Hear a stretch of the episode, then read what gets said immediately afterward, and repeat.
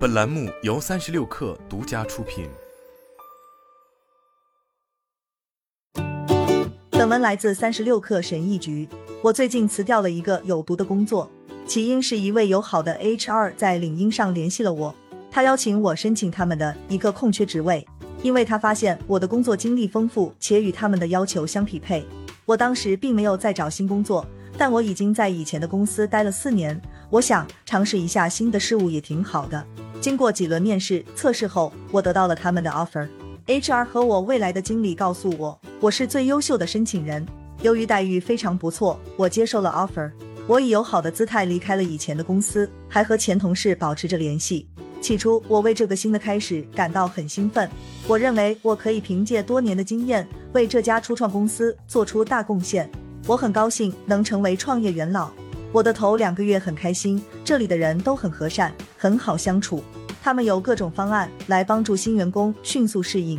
不幸的是，这种快乐是短暂的。起初我以为只是因为刚入职，所以需要更多时间来适应新团队和新文化，这没什么大不了的。然而到了第2个月，我再也无法忽视遇到的问题。经理是个煤气灯人，他非常老练，我经常因为工作上的失误而受到责骂。我不否认我犯了错误，但如果指示是一致和明确的，其中的几个错误是可以避免的。我总是会清楚地记录任务和待办事项，但每次我交付成果时，经理总是说我的工作不完整或者不正确，这让我怀疑自己和自己的能力。然而我很清楚，他在每项工作开始时给出的指示与他的预期产出不符，这让我一直很苦恼。在这儿工作5个月后，我主动找了经理谈话，跟他说了我的苦恼。我知道这种情况不能再继续下去了，因为它将损害我的名声，损害我与团队的关系，最重要的是它会损害我的心理健康。如果你有过类似的经历，你会知道诚实善意的反馈可能会被误解并被用来对付你。我的情况就是这样的。经理对我的苦恼置之不顾，他说因为我已经是一个有经验的专业人士，我必须理解他对我的要求，即使他的指示前后不一致。我工作上的痛苦并没有就此结束，每次我问他问题时，我都会遭到言语暴力。他不再回答我的询问，有的时候他还会讽刺的回应。如果我继续追问，甚至会被他斥责。我原本想在这家公司至少待上1年，因为担心如果只待几个月就走，我的简历会不好看。但是现在我已经遭到了太多言语上的暴力和心理上的压迫。我害怕上班，每当我被分配到一个任务时，我就会感到焦虑和胃痛。最重要的是，我感到非常孤独。虽然我不愿意承认，但我真的很不开心。在那家公司工作了6个月后，我辞职了。在这样一个不确定的时期，没有工作让人十分不安，更何况现在正值新冠疫情期间。这是我第一次在没有找到新工作的情况下辞职。我再也无法忍受职场暴力和被孤立，绝望的我终于选择离开。幸运的是，我的家人和朋友都非常支持我。在这样一个令人痛苦的情况下，他们和我在一起，有他们在我身边，我感到很欣慰。他们说我随时可以找他们寻求帮助。我现在可能失业了，但至少我还有我的家人和朋友。最重要的是，我找回了自己。虽然辞职让我非常焦虑，但我好久没有如此舒畅的感觉了。我有更多的时间去做让我快乐的事情。我不是说工作是不重要的，我们都需要工作赚钱以维持生活，但任何工作都不值得我们牺牲幸福。我现在可能是失业了，但我已经恢复了内心的平静。他们提供的薪水不足以让我放弃我的理智。我在那家公司的经历让我了解到，再多的钱或晋升都不值得我们牺牲生活。虽然我最初并不相信，但当我最终接受生活第一的理念时，我觉得我解放了。我放弃了工作，选择了生活。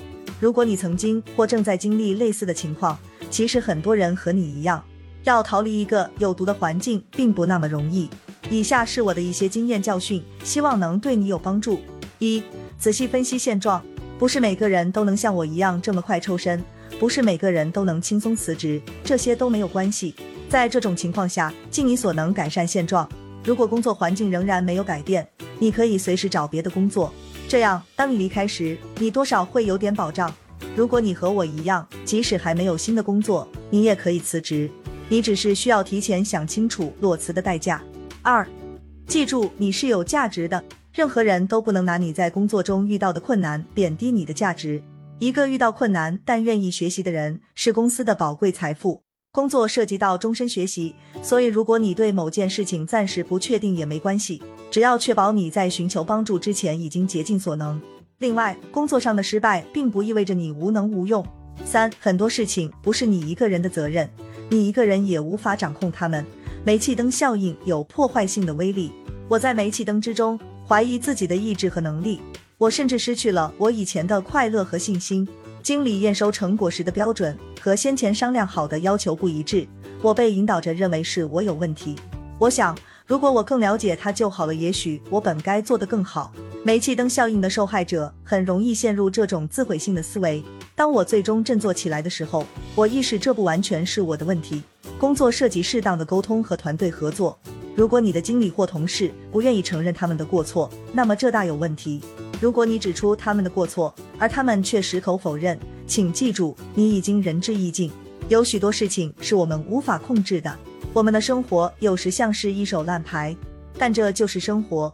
唯一的办法就是竭尽所能，找到出路。这种信念给我带来了一种奇怪的解脱，虽然它没有改变我的处境，但我在接受无法改变的事情中得到了心灵的解放。我并不是说应该放任自己，但有些事情是我们无法改变的。当陷入其中时，我们可以审时度势，选择留下或跳槽。我知道，当我们被困在有毒的环境中时，很难抽身。我也曾有这样的感受，但现在我终于敢在不被善待时选择离开。对于那些和我遇到的情况一样的人，我唯一能告诉你的是挺住。你不一定要保持现状，但你的心理不能崩溃。你将来会感谢此时勇敢面对困难的你，一切都会变得更好。记住，定义我们的不仅仅是我们的工作职位报酬，我们就是我们自己，我们应该快乐和幸福。好了，本期节目就是这样，下期节目我们不见不散。